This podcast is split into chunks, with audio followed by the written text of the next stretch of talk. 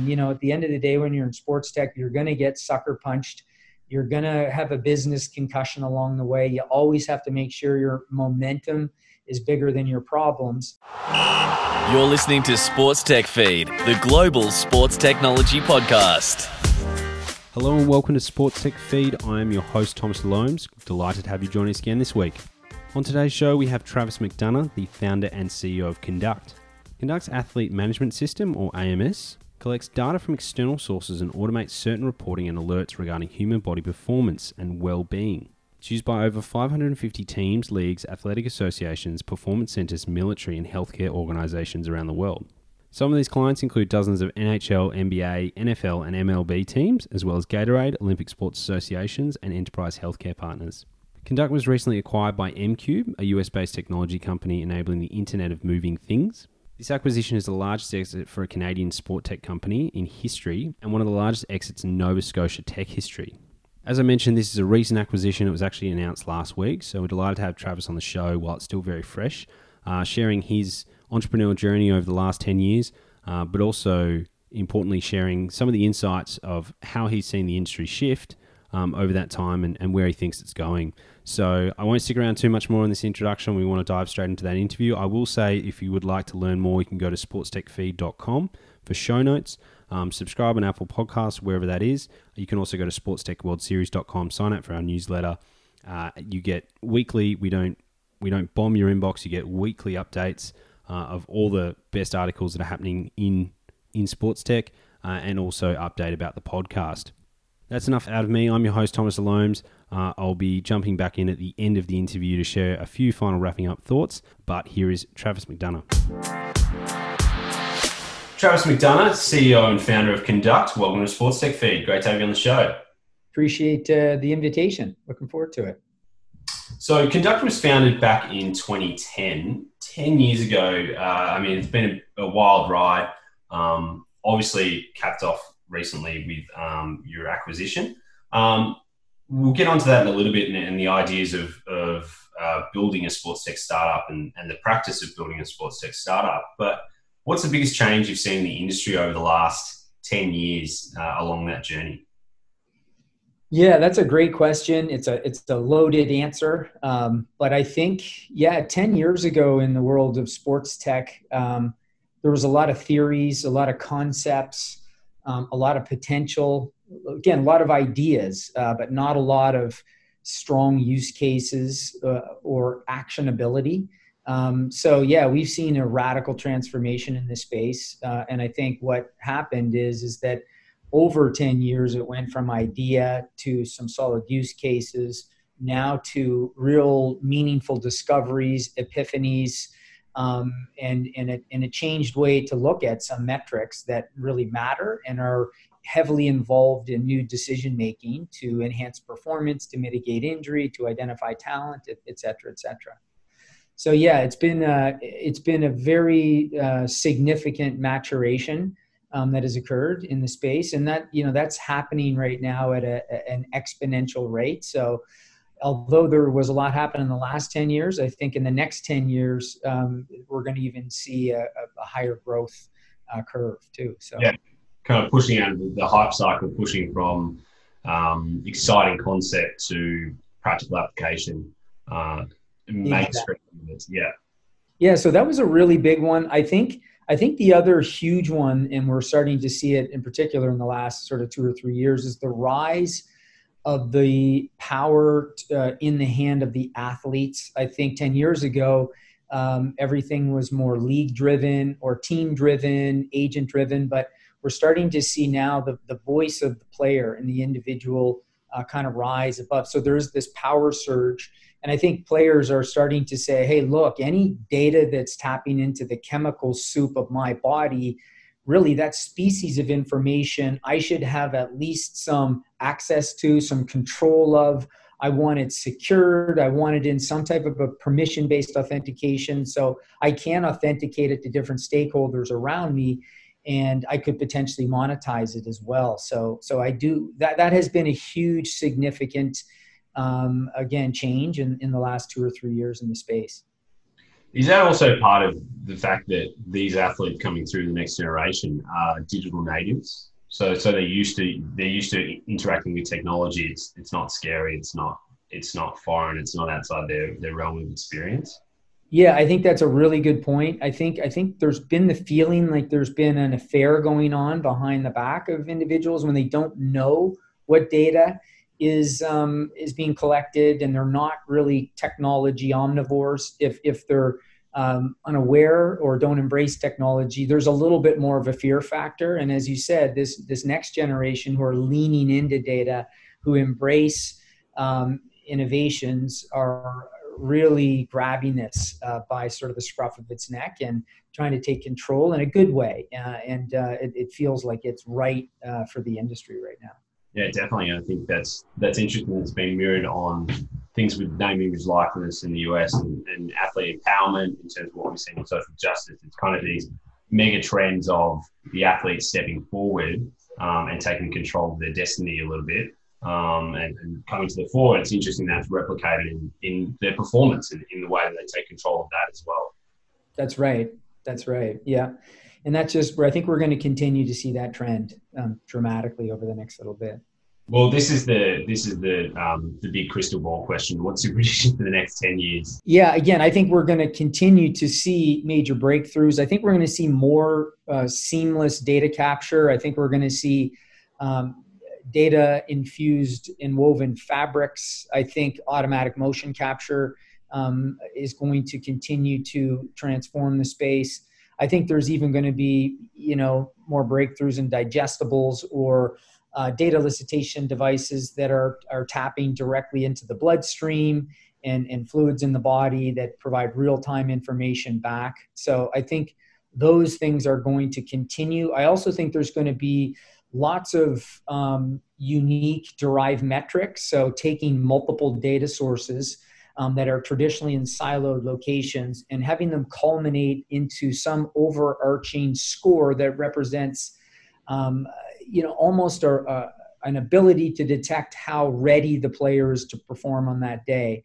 Um, examples like a cognitive fog uh, index score or a fatigue index or a soft tissue strain number these types of things that represent um, you know four or five different data sources that culminate and those will be validated because the amount of data that's being collected around them um, similar to what we've seen in healthcare what happened 30 years ago in healthcare is that all the data was in vanilla file folders and filing cabinets and electronic medical records took all of those into one concentrated electronic format and that really led to significant breakthroughs um, epiphanies, earlier detection, better treatment, better outcomes.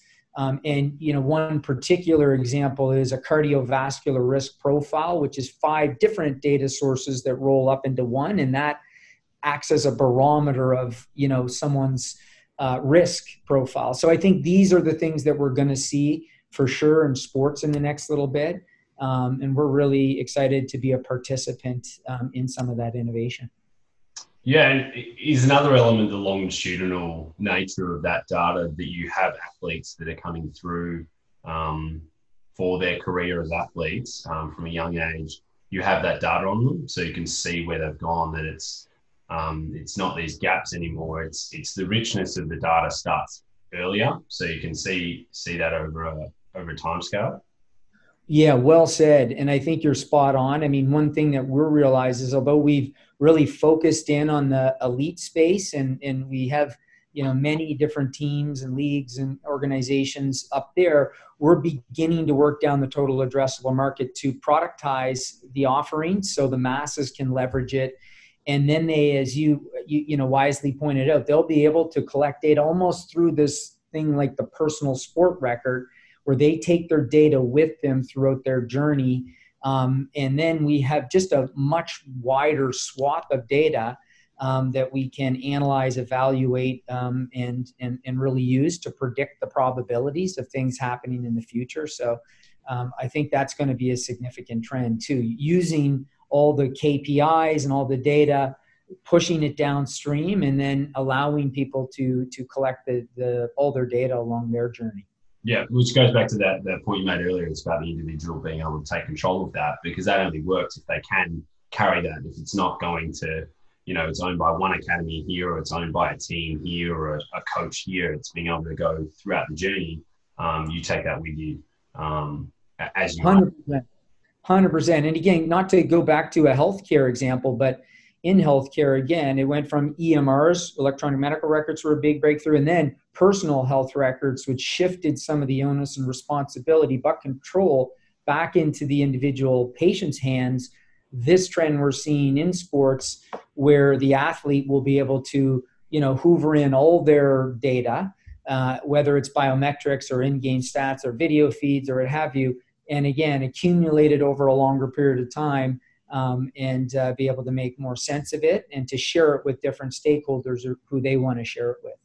Yeah, yeah I really like that um, that comparison with um, with health records because that's something that's that's well established and and sometimes the sports technology industry um, tries to reinvent the wheel or, or forgets that they are part of a broader technology community. So it's looking to to other uh, areas where it's done and it's done well. So that's a great uh, moving on to, to some of the actual uh, kind of nuts and bolts of, of, building the business. So, as I said, founded in 2010, now into 2020 with the exit. It's the largest exit for a Canadian sports uh, tech company um, ever. Uh, so, I mean, that's a that's a fantastic growth journey from from back then. Um, so, what are some of the key pieces of advice that stuck with you along the journey uh, from that founder stage to now being an established business leader? Yeah, that's another great question. Um, and yeah, one thing to point out is that for sure, as as I maybe make a suggestion or pass on my thoughts, it's it comes from a humble place and not knowing that we don't have any of the answers right for any other industry, but it you know what we learned it certainly helped us get get to where we wanted to go. Um, and I think that, you know, and not to kind of be cheesy and use a quote, but I love that John Wooden quote, um, the famous basketball player don't let what you can't do get in the way of what you can do. Um, and there were a lot of things in the early days that we, we couldn't do, uh, but we really focused in on the things that we had control over, that we were proficient at. We doubled down on those things um, and nurtured them. Uh, and one of the things was our people. Uh, our people. Our people were um, yeah, great listeners. They really cared. They were passionate. Uh, so yeah, we're really proud of the fact that a lot of those people from 10 years ago are still with us today, and they were our greatest asset. Um, and yeah, so I think I think that was a big thing for us is to not be blinded by or held back by the many things you can't do in the early days as a, as a tech startup. Mm-hmm. Uh, so that that was one I think for for us for us to being self aware um, and, and being self-aware is really understanding who you are as an organization. I know a lot of people talk about the why and the what but but knowing you know kind of who we are and focusing in on that uh, making sure that um, you know we focus in on you know one of being the best teammate as possible or being the best uh, support organization or you know how do how would you want to be remembered as an individual or as a group in 10 years? And that that was really our north star as an organization and, and, and really really helped um, along the journey. Um, so yeah those are those were two things that are really sort of close to our hearts and, and, and helped. And you know at the end of the day when you're in sports tech you're to get sucker punched. You're to have a business concussion along the way. You always have to make sure your momentum is bigger than your problems. And for us you know those those two things were paramount to to keep us going yeah, I really like that um that concept of the business concussion. I've, I've heard you use that before, um, and I, I really like that. Hopefully, it doesn't lead to um CTE, but the I don't know, it might. yeah, down, down the track, but it's um, but it, it's a it's a cool concept that it's um, you know, business is a contact sport. Um, I mean, the other the other one is business is war without bullets. Um, was another another quote, but a similar thing that it's a contact sport. There's going to be points where you get knocked down, um, and just in sport, you you got to get up and keep going. Hundred percent, yeah. And you know, the as a former boxer, the you know the tech space and the boxing ring get called out as the chamber of truth, right? Because when when you're in there, there's nowhere to hide. Uh, it exposes you, but you learn a lot about yourself when you're when you're under fire up against the ropes um, and I don't care who it is in whatever tech company, you're in, you always at some point face crazy adversity. And that's when you got to sort of reach deep down. Um, and again, you learn a lot about the people you're going to battle with. Uh, and you got to be able to look to the left and right, knowing that they're beside you in the battle. And I think that brings you together in many ways. It becomes a, a source of connective tissue throughout an organization. So all those um, adversity challenges again really help to, to bring our unit uh, collectively together. Yeah can you can you think of any individuals that you took at you took advice from or, you saw as business leaders? Why did that resonate with them? Because something that a lot of sports tech um, companies that i work with and, and a mentor or consult um, for it's it's there's no shortage of, of opinions um, or good ideas. Um, how good they are is is um, up for debate. But in terms of someone giving their two cents to to a startup, whether it's um, your uncle and auntie at a barbecue or it's an established business leader who maybe isn't a domain specific um, expert on the area, everyone will give their two cents. How do you basically go? This is good advice. I should listen to this um, and, and looking back over the last 10 years? That's a that's also a, a, a difficult question. It's a great question, difficult question to answer. Uh, because again, if I go back to analogies, I love using analogies. And the analogy about being a boxer, a lot of people say, "Oh, I'm a, I was a boxer," when really they shadow boxed or hit the bag. But what, and they're the ones who are sort of full of advice. But what you realize when you're in the ring and they're in the fifth row and your blood is spilling on their popcorn and they're telling you what to do, you're sort of like, what? I'm in here getting my butt kicked and mm-hmm. they're out there and they haven't been in here. And this isn't to disregard their feedback or whatever, but you kind of realize in many ways that they're this hasn't been done before. And so there's no one that has a playbook. And most of the learnings you learn through trial and error, and you learn from the group of people that you're working with because they become a, a hoover of information from clients and from people in the industry. And they're the ones that ultimately help to set the North Star. And the North Star changes a little bit, but it's from you know all the collective feedback and a lot of that feedback is from our clients and from from our people internally. And that that's that's been the greatest sources of advice for us and what's helped us the most along the way. And it doesn't mean there hasn't been valuable inputs because there have been um, and we're very um, you know grateful for those. But at the end of the day you kind of realize at some point the cavalry ain't coming to help you figure this out. You got to figure it out yourself yeah, I really like that that that it's the the internal people in your team and then also customers because at the end of the day, that's who that's whose opinion matters um, in terms of uh, of what you're developing. That's certainly something I'd say to startups. This is what I would do. This is my advice. Take it for what it's worth, but validate it with the people you're actually selling X Y Z to. So that's right. That's right. There's um there's uh, Ryan Holiday. Um, who's a local Austinite as well, um, and does a lot of kind of mindfulness and, and business uh, books. Uh, he talks about the, again, I think it's from Hemingway and, and, kind of all over the shop. I'll try and find a reference um, in the show notes, but um, the man in the ring, um, the idea of the bullfighter, it's like actually um, uh, taking taking advice from someone, as you said, is is is in the ring, is in the ring, whatever that is. Um, they're the people that uh, really know what it's like, and they're the people that are that are learning because they're the ones that if they make a mistake, business concussion or, or just a regular old concussion. So yeah, I really like that concept. And um, building on that, talking about growing this this sports tech startup, as I said, the largest exit for a Canadian sports tech uh, company, and also one of the largest exits in Nova Scotia tech history. So, can you give a little bit of context for our international listeners um, of Halifax, Nova Scotia, your um, your current location, location of um, of Kinduct? Yeah, we're uh, way uh, out here um, uh, on the eastern seaboard, um, on the northeast. We're closer to Dublin than we are Los Angeles, so so we're quite far out here. Uh, it's a beautiful part of the world, that's for sure. But we're historically more known for our seafood, um, our you know Celtic music, our coal mines than we are for technology. Um, so it, it, you don't grow up thinking, hey, I'm going to move into the tech space.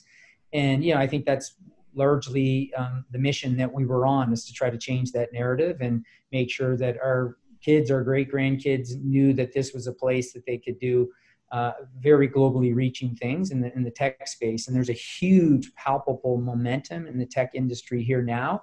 Uh, a great place to, to run a business, of course, because it's much um, less expensive than, than other places. And, you know, it, it is beautiful. So, um, yeah. but that gives a little bit of context how, how far um, northeast we are. Um, and yeah, kind of geographically. So mentally, and I, and I mean this in a positive way. So please, when I picture uh, Halifax, Nova Scotia, I picture like fishing boats, um, might be in the corncob pipe with a bit of like a blue turtleneck and a captain's hat, you know, coming out over this this beautiful bay, and like that's that's kind of what I think of. Um, in the same way, that a lot of people hear my accent and think I ride kangaroos to work and stuff like that. I'm riding longhorns and um, cowboy boots and cowboy hat, of which I do have one. So there's there's some cliche. but what what advice would you give for founders not from the traditional sporting technology or investment kind of powerhouse cities? So London, San Francisco, kind of Bay Area. Um, that because I think there's a real myth that you need to be located or you need to kind of have this Hollywood moment if you want to make it. You need to move there. Um, patently that's false considering your success. So what would your advice be to to the 99.99% of people that um, don't live in these in these big cities? Well, yeah, I think the, maybe the first thing to even say on that right now is that um, not that there's anything good about COVID, but the one thing that COVID has done in our industry is, is sort of level set uh, because everything is remote now. Um, it, there's no uh, geographical advantage right now to live in New York or San Francisco because everything is done online. So it, it, it has dramatically created a, a, a, level set. So that's good. But I know for us, uh, we we used we didn't almost not make it um, because where we were from. We made it because we were from here. We used that as a chip on our shoulder. We always knew that this company uh, you know was bigger than just our company. It was literally about the region. We fought for a region. We took huge pride in knowing we were from and and you know we were really we took that responsibility um, to, heart in that uh, yeah we wanted to make sure that we kind of again change the way people look at the tech industry here um, so yeah, I think that uh, taking pride where you're from and, and, using it as a as an internal cattle prod that pushes you forward is uh, is important. I think when you are though off the beaten track, you really need to make sure that you invest in your people because uh, accumulating knowledge in a relatively new market is, is essential. So um, again, the nurturing, the passing, sharing of information, create a good company culture uh, making sure everyone knows the mission that you're on. Um, those are all things I think that have been paramount uh, for, for our success um, and allowed us to get to where we are today. Yeah, that's great to hear. And, and I mean, you've got to you've got to love where you live. Like it's one of those things that um, work is work is work, and you in your startup you're certainly going to be spending a lot of time working. But um, if it's not an environment that isn't um, conducive to living, you know, what you do outside of the office, um, it's going to be a lot harder to do the actual working part. Um, and you're totally right around COVID. I mean, um, companies like Twitter have, have, given a permanent work from home um, uh, policy. So you think, well, why do you live in San Francisco and pay outrageous rents? Um, yes. yes. You, can't go, you can't go anywhere, you can't visit anyone. Um, I mean, come to Austin. That's that's my plug. I'm, I'm certainly I'm certainly uh, inspired by what you say and, and, trying to build the local uh, Austin sports technology ecosystem because I think I look at it and go, why isn't there a sports tech ecosystem here or, or a larger one than, exists? Um, was there was there something that um, uh, kind of in those early stages, did you get direct advice from investors or from other people saying you need to move? Like was was there like a, a headwind that you had to overcome and kind of stick to your guns? Um, in terms of, of we did a lot of people said that and in fact i did move uh, being brutally honest i moved to uh, to Palo Alto for 12 months. I relocated my family there. Uh, we had a great experience, but I think we found many things um, because it's such a new market. You know, we we thought we don't have the answers, so maybe someone out there has all the answers, and then you you slowly realize that people don't know at this stage what even the questions are to ask, let alone the answers. Um, and I think that 12 months when I was away and being a remote CEO is is challenging. Um, and you felt, you know, a little bit of a growing disconnect.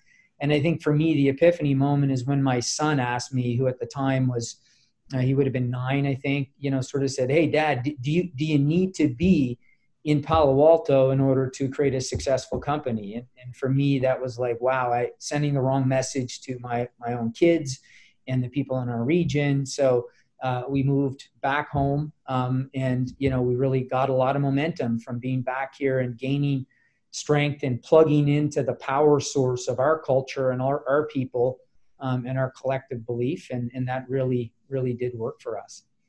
Yeah. yeah, it's great to hear. I mean, as you say, kind of living um, those ideals of, of your people as, as the biggest investment um, and being close to them, being able to work with them, manage them, grow with them, all that kind of stuff. So yeah, that's that's that's been fantastic. Thank you so much, Travis, for um, sharing your kind of perspectives and and really looking forward to seeing how um, Kinducts go from strength to strength uh, over the next few years, uh, especially with this this new acquisition. I know that you said um, it's not it's not the end of the journey; it's just another stop along the way. Um, yeah. It's not it's not Season. golf into the sunset. This is uh, this is still still got a lot to do.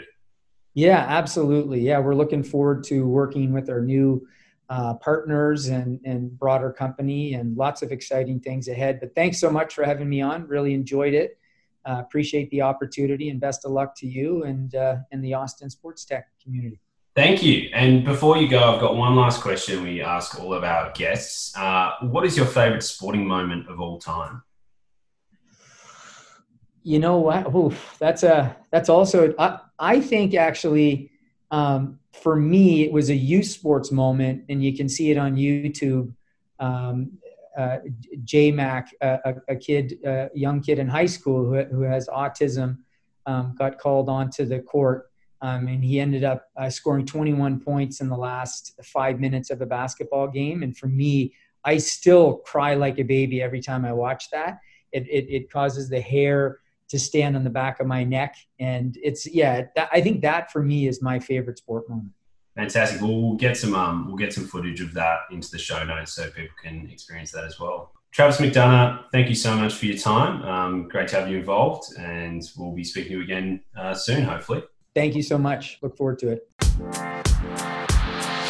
There you have it. That was Travis McDonough, founder and CEO of Kinduct, uh, leader in the AMS space. Uh, fantastic journey. I mean, it, you always want to see success of others. Uh, I think anyone who is grinding it out in the industry, whether their own startup or or further along that entrepreneurial journey, it's it's great to hear those success stories, uh, and especially uh, for someone not taking the um, the regular path, I guess, and, and forging their own out of Halifax, Nova Scotia. Uh, and I'll try and include some links or something so you can kind of get a sense of it. I'm not sure if my description of it uh, with the, the salty old sea dog with the, the corncob pipe um, quite does it justice. Um, but really, for for startups that are out there, for founders that are out there, for people that are out there working in the industry, just because of where you live or whatever your circumstances are, that doesn't mean that's going to stop you building uh, a really important and a impactful business. So take that as a little bit of inspiration um, to keep grinding away. Uh, also, just for for everyone else in the industry that maybe isn't in that um, startup grind. I think uh, some of Travis's comments around where the industry is heading is really interesting, um, and certainly something to watch with ac- acquisition by MCube uh, in what they're able to do with tiny, tiny Internet of Moving Things devices. Um, so that'll also be exciting to watch over over the next ten years. Thanks again for joining us. I'm your host, Thomas Loams. It's been a delight to have you listening in and looking forward to seeing you once again on Sports Tech Feed.